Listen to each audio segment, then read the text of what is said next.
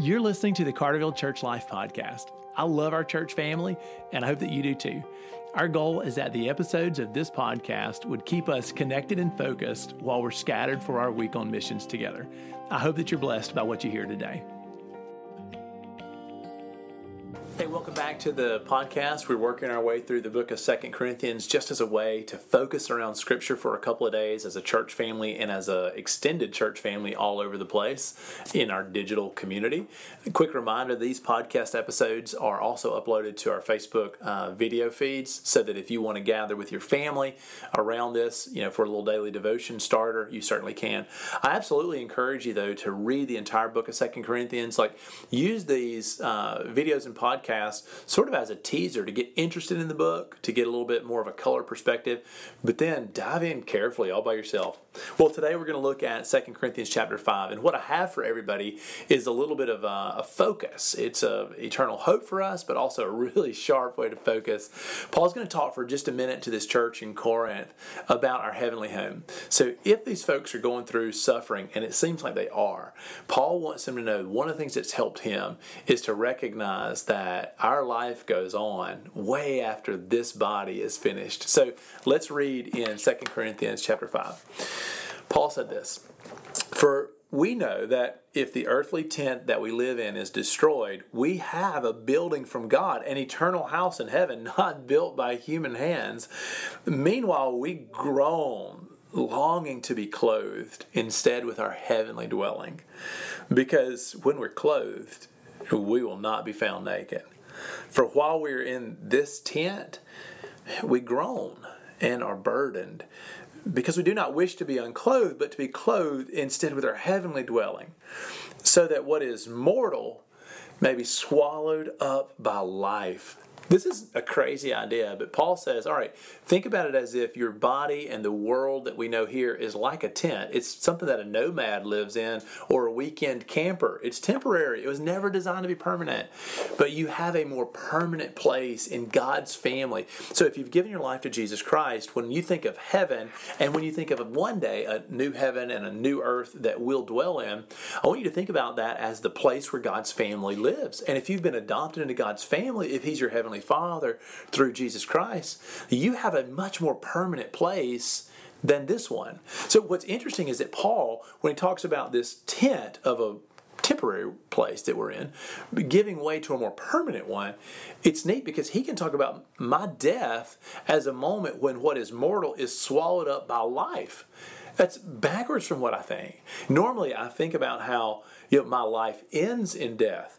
But Paul reminds us that in the magnitude of the Christian hope, my life doesn't end in death.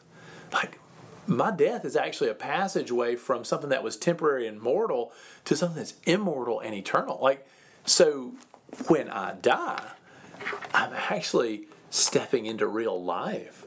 That's a powerful thing to think about. So, in the middle of this coronavirus scare, one of the things that's bothering a lot of my friends is, you know, they lost loved ones to causes unrelated to the virus, but their funerals seem so hampered. Like they can't gather in the way that they were accustomed to. So, our grief is kind of belabored. And we're really, a few of us are really thinking about this passage together, and it's kind of making it hard. But stop and think for just a minute every time we've gathered for a funeral, and when you all will gather for mine one day, you're not grieving that Ben has gone from life to death, because in truth, I will be more alive than you are at that moment. Because right now, we're all making progress towards, unfortunately, our death. But on the other side, for a believer, death is behind us, and all that's ahead of us is more life. So Paul reminds us that in our faith, all of this is wonderful but temporary. And the life that waits for us after this is more permanent. Just like the tent you would camp in in the Smoky Mountains next weekend is temporary compared to the home you're going to return to, which is permanent.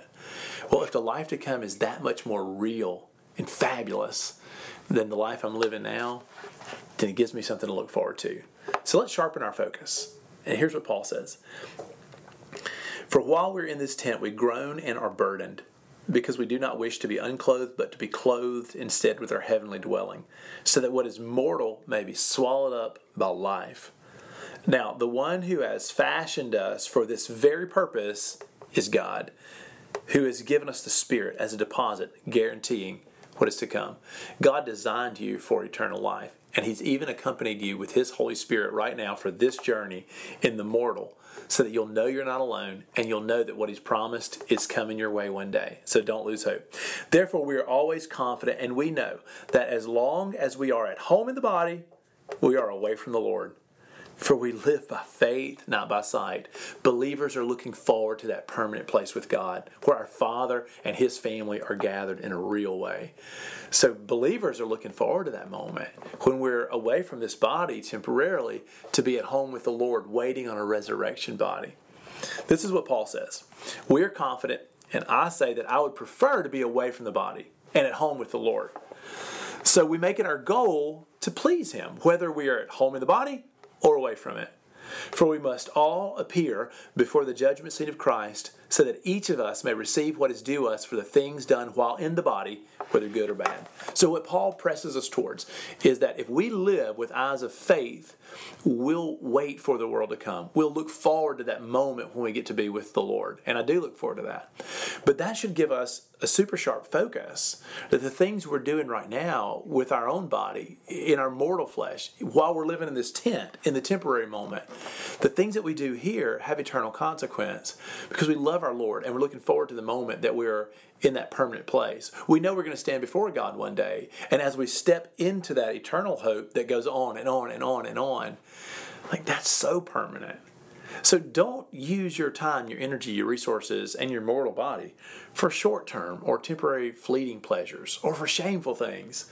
No, recognize that you are fashioned by God for an eternal existence.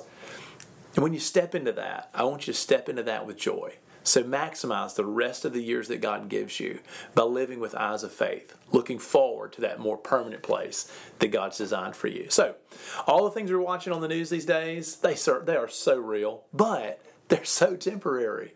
And you were created for something far bigger than this. So let's live out the scale that God has designed for you. And have no fear, because the day that we are apart from this temporary body, we're waiting on a more permanent resurrection body, and we're present with the Lord. Church family and friends all over the place, I hope this gives you some encouragement. Let's live with sharp focus.